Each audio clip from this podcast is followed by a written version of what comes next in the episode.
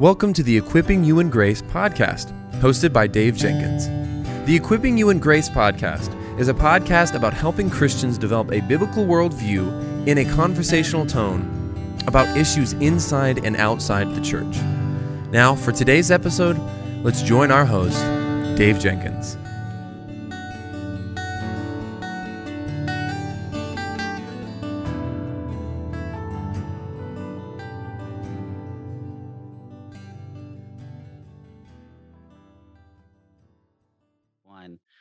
All right, guys. Well, welcome back to the Equipping You in Grace podcast. My name is Dave, and I'm the host for this show. And today I have Pastor Lutzer, Pastor Lutzer with me.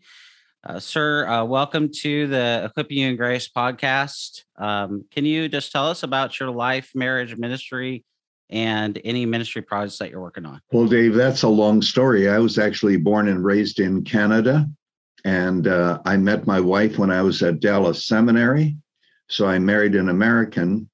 We came here together married back in 1971. Within time, I became an American citizen. I was pastor of Moody Church in Chicago for 36 years. I was born on a farm. There's just no connection between my roots and the privileges that God has given to me. And I attribute those privileges to answered prayer, to the prayers of my parents, to the prayers of my wife, so I'm very grateful.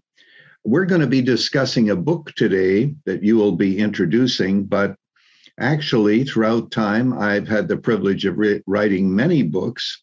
And you're talking about a project. Well, Running to Win, which is our flagship radio program, is in four different languages in 20 different countries, and we continue to expand that. So that keeps me busy. busy along with writing another book that I hope will be out this fall. Wonderful, wonderful. We look forward to that as well. Uh, guys, we're going to be talking today with Pastor Lutzer about his book. We will not be silent, responding courageously to our culture's assault on Christianity. If you're watching this on video, um, you can see it here, right, right here on the video. Uh, it's a very helpful book, sir. Uh, can you uh, tell us a little bit about this book and how uh, how you hope it's being received or is being received, or if you have any of that information? Well, first of all, to the glory of God, it is being very well received, much better and much wider in its uh, reception than I could have ever predicted. But the reason I wrote the book is because I began to realize that the radical left in America does not believe that America can really be fixed. It has to be destroyed, that is, culturally destroyed and built upon a brand new foundation. And that foundation is, of course, a form of Marxism. And then we'll have equality, we'll have the end of racism, and everyone will get along happily ever after. Now, Dave, we must understand. Oh, by the way, one of the things I show in the book is how Marxism permeates all of the agendas that we have in America today amid this collapsing culture. Now, you must understand that Karl Marx emphasized primarily economics. He was talking about the economic situation and how there should be an overthrow of the landowners, the bourgeoisie, the proletariat, the working class should rise up and uh, that was his philosophy. And of course, it brought about great devastation in Russia and China. Cultural Marxism says we can achieve the same goals if we attack the culture. So the culture must be destroyed. The family must be destroyed. Marx taught this because there are two groups in the world the oppressed and the oppressors. And so the idea was that you could uh, the family had to be destroyed because men oppressed their wives, parents oppressed their children. They took them to church, and God was the ultimate oppressor. And therefore, what is necessary is that the family structure be destroyed. Women have to become a part of the workforce, and the state has to raise the children so that they are taught the glories of Marxism rather than Christianity. Now, here's what I show in the book, Dave. I show how this philosophy impacts our vilification of history, race, freedom of speech, propaganda, all the way through. And there is this thread that runs through our culture that is being influenced by cultural Marxism. Um, I really like the I really like the book, and um, I, I agree with your with your assessment because we are living in a. I mean, the last graduating high school about twenty so years ago. Um, growing up in Seattle, I I saw this pretty much head on where where we were coming and studied philosophy and um, as as well as theology and just saw the the issue where they wanted to silence us they they wanted to um, belittle us you know i was belittled in at a secular university and uh, the one of my professors tried to silence me and uh, said if i spoke up that he would send me to the principal's office. Um, so you have to be we we are living in a culture that's even worse 20 years plus years later that they want to silence us. They they want to discredit us. They want to discredit our arguments and discredit us personally and i just think that's um it's kind of ironic because at the same time this this cultural movement if you will wants to says that it values people and um you know wants to have policies that are aimed towards people so i just I find the double speak to be um, sort of ironic, if you will. being as charitable as possible, of course. Yeah, well, what we need to understand is even the way in which history is taught. America is not perfect, it never will be. Nobody has expected it to be, but our history is being vilified. We all know that uh, racism and, of course, slavery was a horrible evil. But the point is that there's a lot more to America's history than that.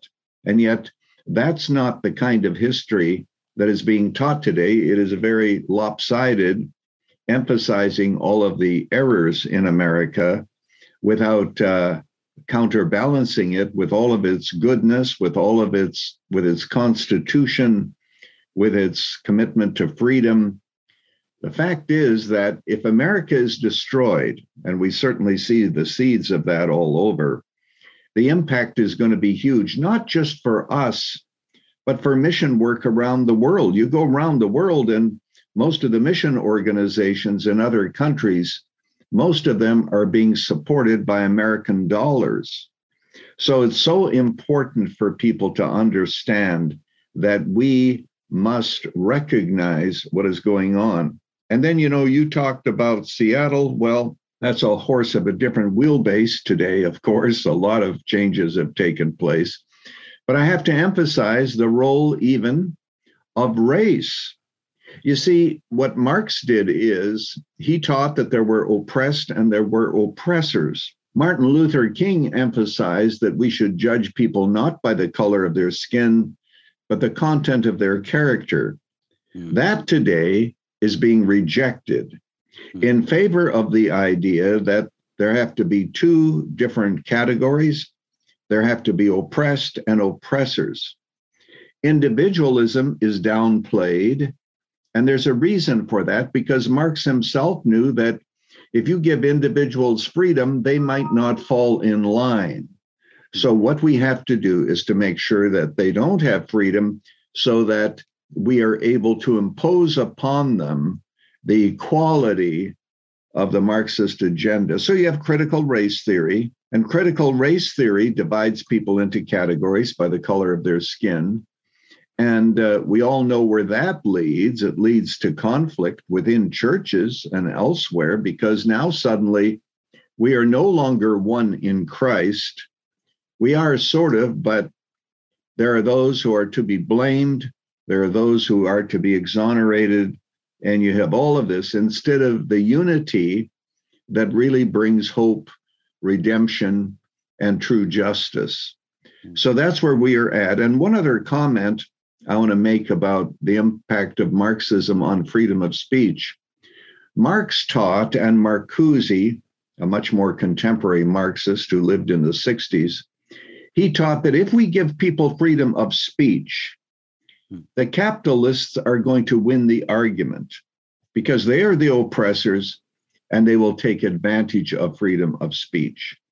Therefore, what we must do is to make sure that the oppressors are not allowed to speak and it's time for the oppressed to speak.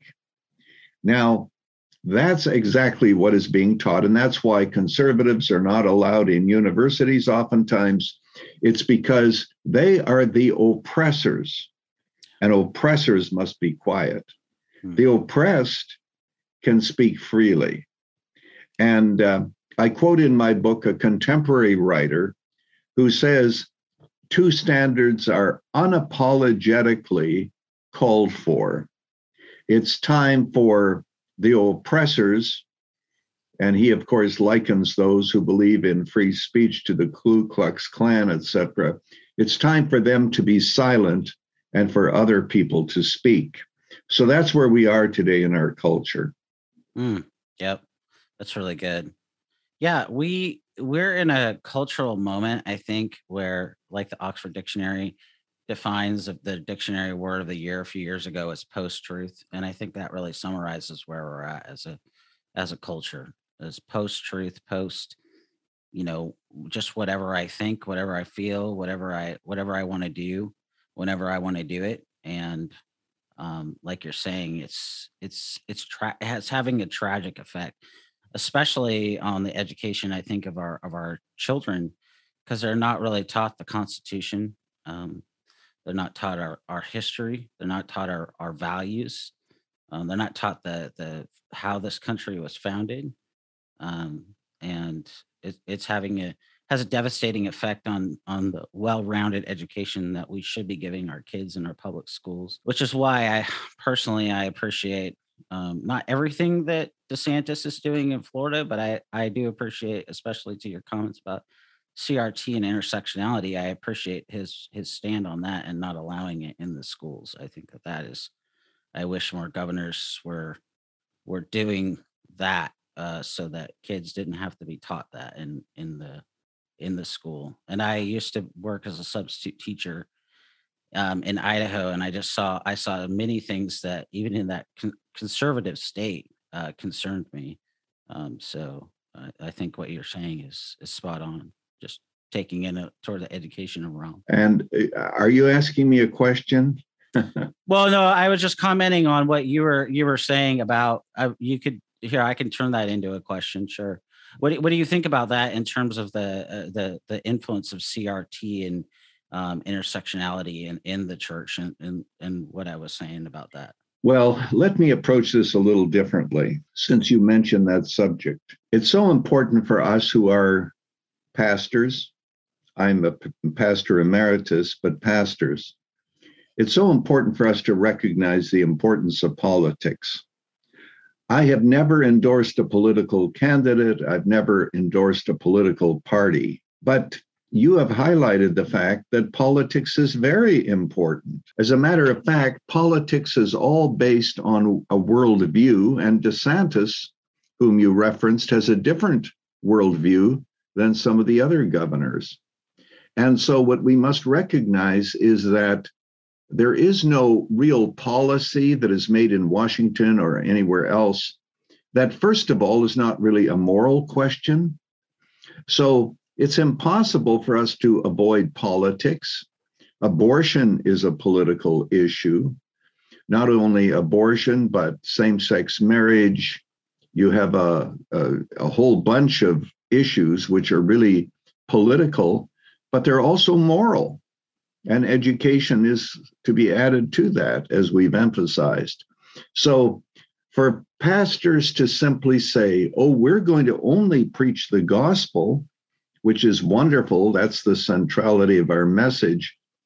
The fact is, the people in the pew are bumping up against the culture every single day in different ways. So we must be willing to speak to the culture. And that's why I wrote the book, We Will Not Be Silenced, because there are people today in business who are asked to write letters of apology for the color of their skin. Mm-hmm. And we must understand the philosophy that is behind that. And then what we must do is to draw a line in the sand and say, we can go here but we refuse to go here. And it's so important for us to help our congregations to do just that. Yeah, that's that's really really helpful.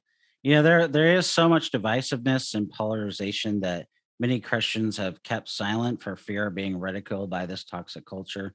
What should be the response of Christians to such divisiveness and polarization? Well, first of all, let me say a word about um, propaganda. By the way, those who read the book will discover that that chapter is perhaps the most interesting, sheds a lot of light on our culture. Propaganda, let's remember what it is. Propaganda is intended to shape people's view of reality in such a way that even when presented with a mountain of evidence, they will not change their minds. So I show in that chapter how this is being done, how it is being lived out. In answer to your question, how should Christians live in the midst of this? By the way, one of the longest chapters has to do with socialism. People may wonder why does a pastor speak about socialism? Well, socialism, of course, brings about the demise of a country. And I point out in that chapter why it is that it pretty soon becomes a paradise for parasites and how you cannot run a socialist country and expect it to make progress and so forth. Because, like the caste system, once you're in a certain category, you stay there because, after all, everything has to be equal. But back to your question, what Christians have to do is to draw a line in the sand. There's some things we can go along with in the culture. There are some things we cannot go along with in the culture. And so we must draw a line in the sand and say, This I can do, but I can't do that. And then what we must do is to stand firm. And we must get over the idea that if we are ridiculed, that this is bad, Jesus predicted that days like this would come. So, what we need is courage. In fact, um, the quote is just coming to mind. I think that Zwingli, one of the reformers, he of course lived in Switzerland, said, For God's sake, and he didn't mean it as a swear word, he said, For God's sake, do something courageous. And we're living in an age in which we have to say to people, suffering for truth is good Truth and love are not opposites, they are not enemies. We must live by both. And we can't become so loving that we simply submit to the culture in whichever way it wants to be submitted to. And yet I see that churches today oftentimes are imbibing the culture. Hmm. Yeah. Yeah. That is uh I, I agree. We we are just kind of even even in there's one prominent pastor, and I'm not going to name him, but probably people will know who I'm talking about in in Texas. And you know, let's have flags and let's have this entertainment. Let's have the culture come into the church. And uh, what happened to the word being central? What happened to the sacraments? What happened to you know the people being uh, having you know sound worship and and those kind of things? And it um, I, I think that the the and that's just one example where I think that we're seeing the like you're saying the culture more impacting the uh, the church than the church speaking and and being salt and light. Uh, we're supposed to be called out. We're called out from the world, so we're called to to be like Christ. We're called to be countercultural, and um, so I, I couldn't agree more with you there. Um, so but you know, we we've seen uh, censorship become a real big issue, especially in the last you know few years. We've we've watched freedom of speech uh, disappear uh, for many people as big tech companies have actively engaged in censorship. What sh- what should the church's response be to censorship? Well, we should do what we can to continue to proclaim the truth. You know, some of us feel quite powerless. Of course, it could be that Twitter is going to be purchased by Elon Musk. And uh, that, of course, would certainly open it up. But at the same time, we have to understand that there are forces out there who are intent on censoring rational opinions but opinions that do not go against the zeitgeist, the spirit of the times. And what we must do, Dave, is to say to ourselves, we'll use every means necessary to continue to proclaim the truth.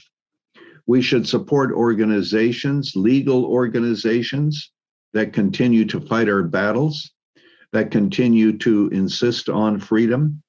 For example, one of the great issues right now is whether or not Christian schools can in any way receive federal funds and at the same time hold on to their Christian views of moral issues, sexuality, and we must support those organizations that are standing in the gap saying, you cannot take these freedoms away.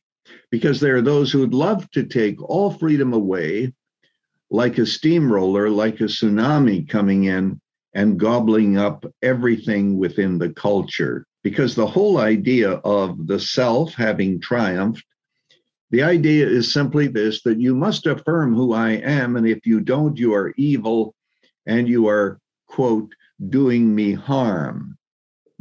So, what we need is to make sure that there is no harm done. Therefore, you have to submit to the cultural culture's view of sexuality and so you have these cultural streams, and there's only one thing we can do, and that is to stand against it with all that we possibly have, and to say that by God's grace, we will not submit.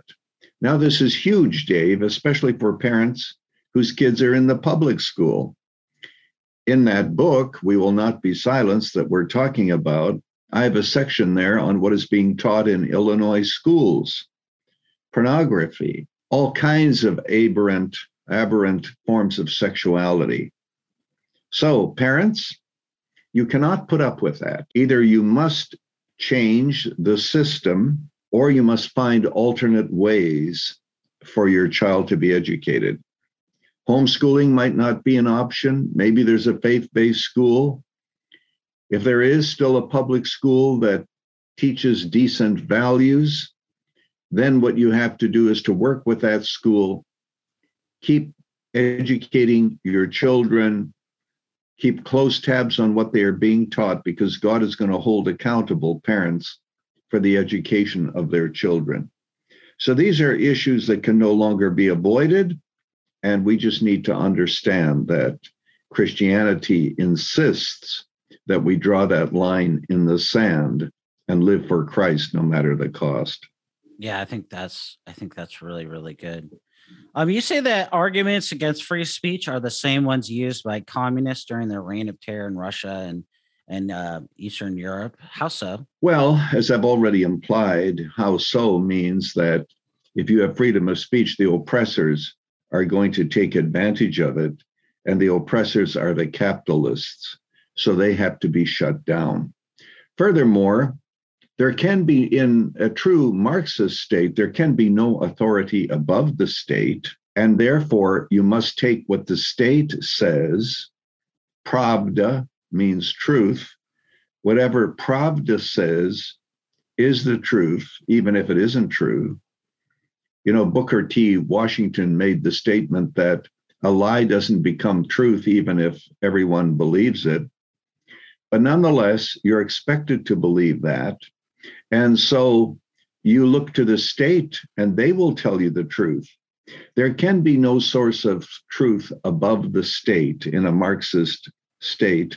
So, of course, there cannot be freedom of speech, there cannot be freedom of religion, because everyone has to submit to the equality and to the unity of what the state is all about. Yeah, that's that's really good. I I think that we're um, I'd be interested to hear what you have to say. In in the last couple of years, especially, I think we've seen uh, that idea, uh, especially, become more and more prevalent, where the state is not just you know providing help and being a minister of the of the sword in a Romans 13 way, but I think that we've seen the state become um, more like more like a, a state that, especially our government, um, more more of just like this is the only institution that really matters and they're going to hire everybody and you know what whatever give everybody money. And I, don't think that that's not what the constitution uh, teaches. It's not what the constitution was about. I think the framers of the constitution the bill of rights would be appalled.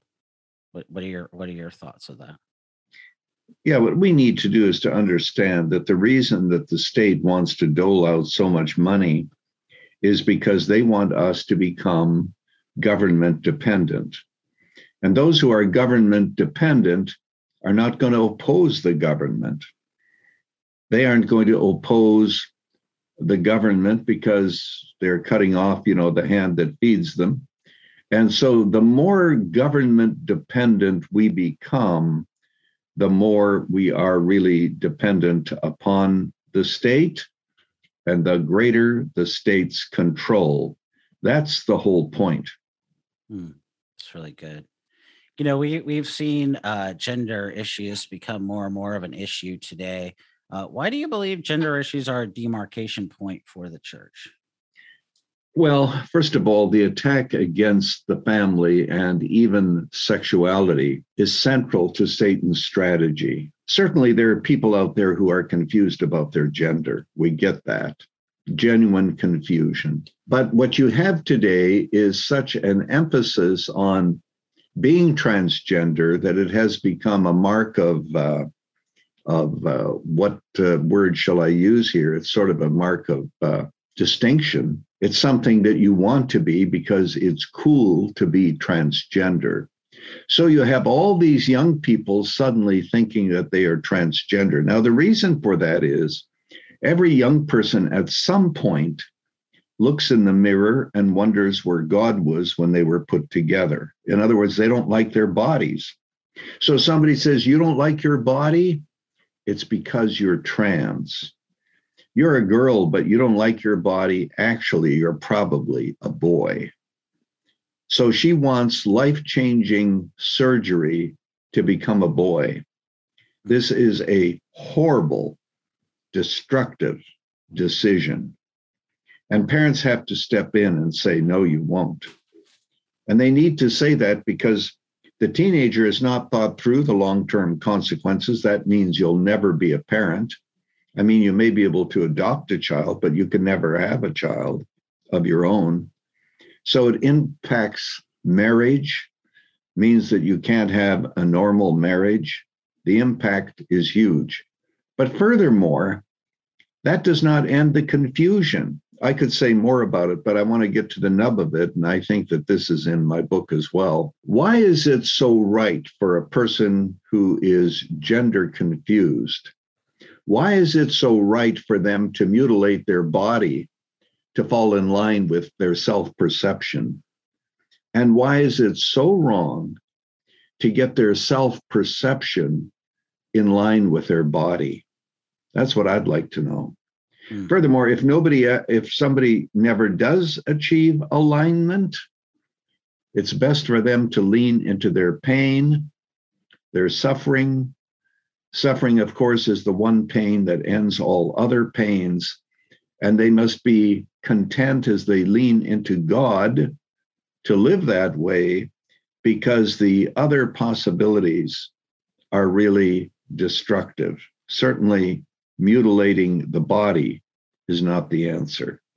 So we need to trust, uh, treat this with a great sense of um, compassion because of the confusion, the dysphoria, but at the same time, draw a line in the sand and say this is an attack against God's creation.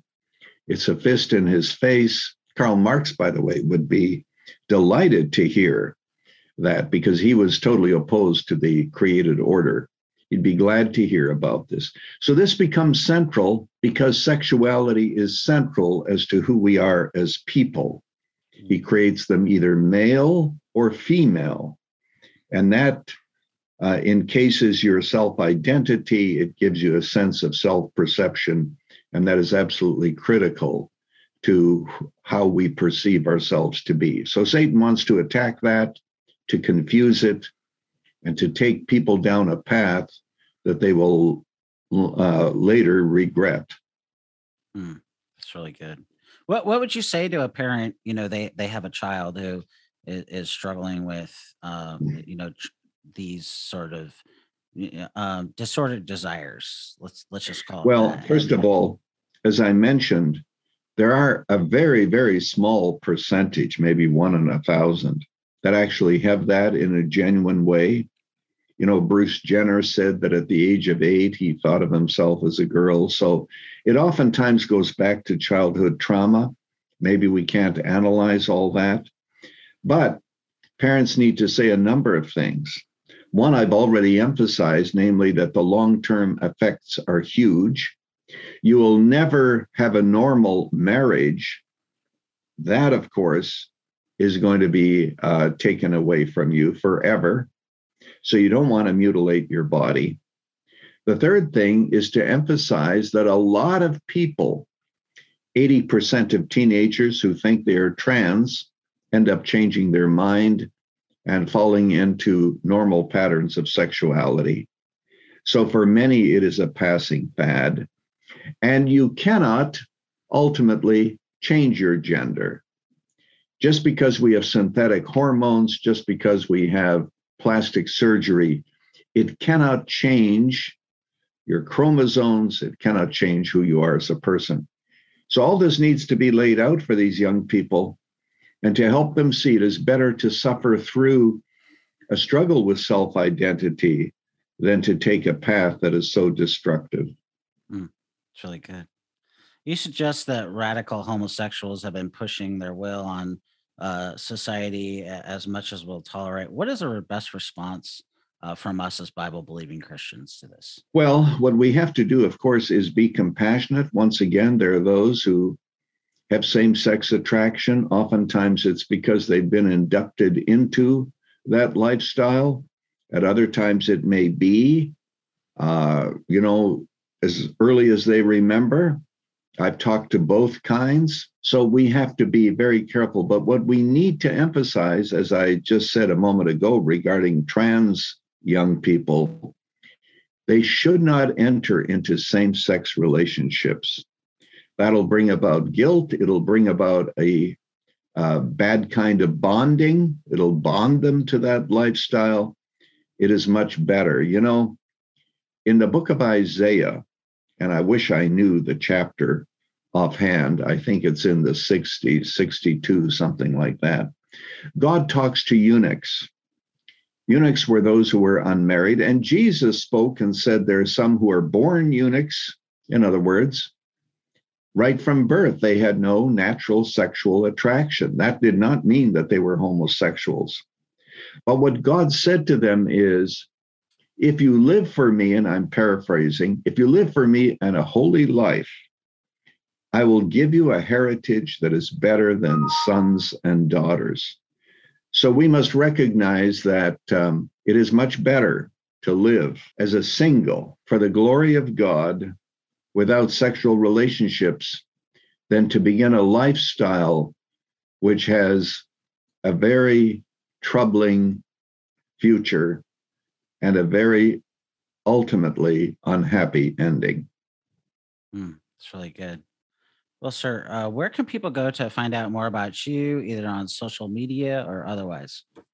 Well, I'd like to emphasize if they want to hear some sermons, hundreds really, free online. They can go to moodymedia.org. That's moodymedia.org. Moody Media, of course, is all one word. Moodymedia.org. That's different from Moody Church. Moodymedia.org. Now, if they want a copy of We Will Not Be Silenced, they can go to Amazon or ChristianBook.com. ChristianBook.com ever since the book came out, has been running a great um, discount. They might want to go there, but they can find the book. We will not be silenced. Hmm. You know, I always say there's a lot that we could talk about. And just as we wrap up, uh, Dr. Pastor Lutzer, uh, can you uh, just give us a few takeaways uh, for our listeners and those who watch this? Yeah, you know, the last chapter of the book that we're talking about, We Will Not Be Silenced, the last chapter is Strengthen What Remains. It's the words of Jesus to the church at Sardis. Sardis was a church that no longer saw the world as an enemy, Jesus said, You have a reputation for being alive, but you're dead. Okay. But notice what else Jesus says.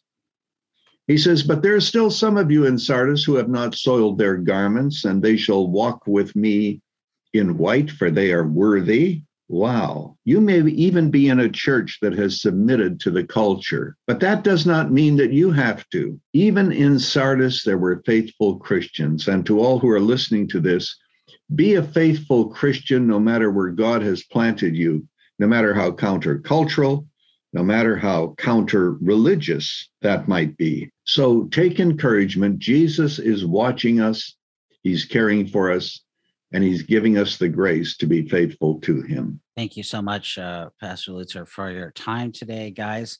Uh, we've been talking today with uh, Pastor Lutzer about his book, We Will Not Be Silenced Responding Courageously to Our Culture's Assault on Christianity. If you're watching the video, here it is for you guys. I encourage you to pick it up on Amazon and Christian Books. Pastor Lutzer, thank you so much for. Uh, thank you, Dave. God bless. Thank you. God bless you too.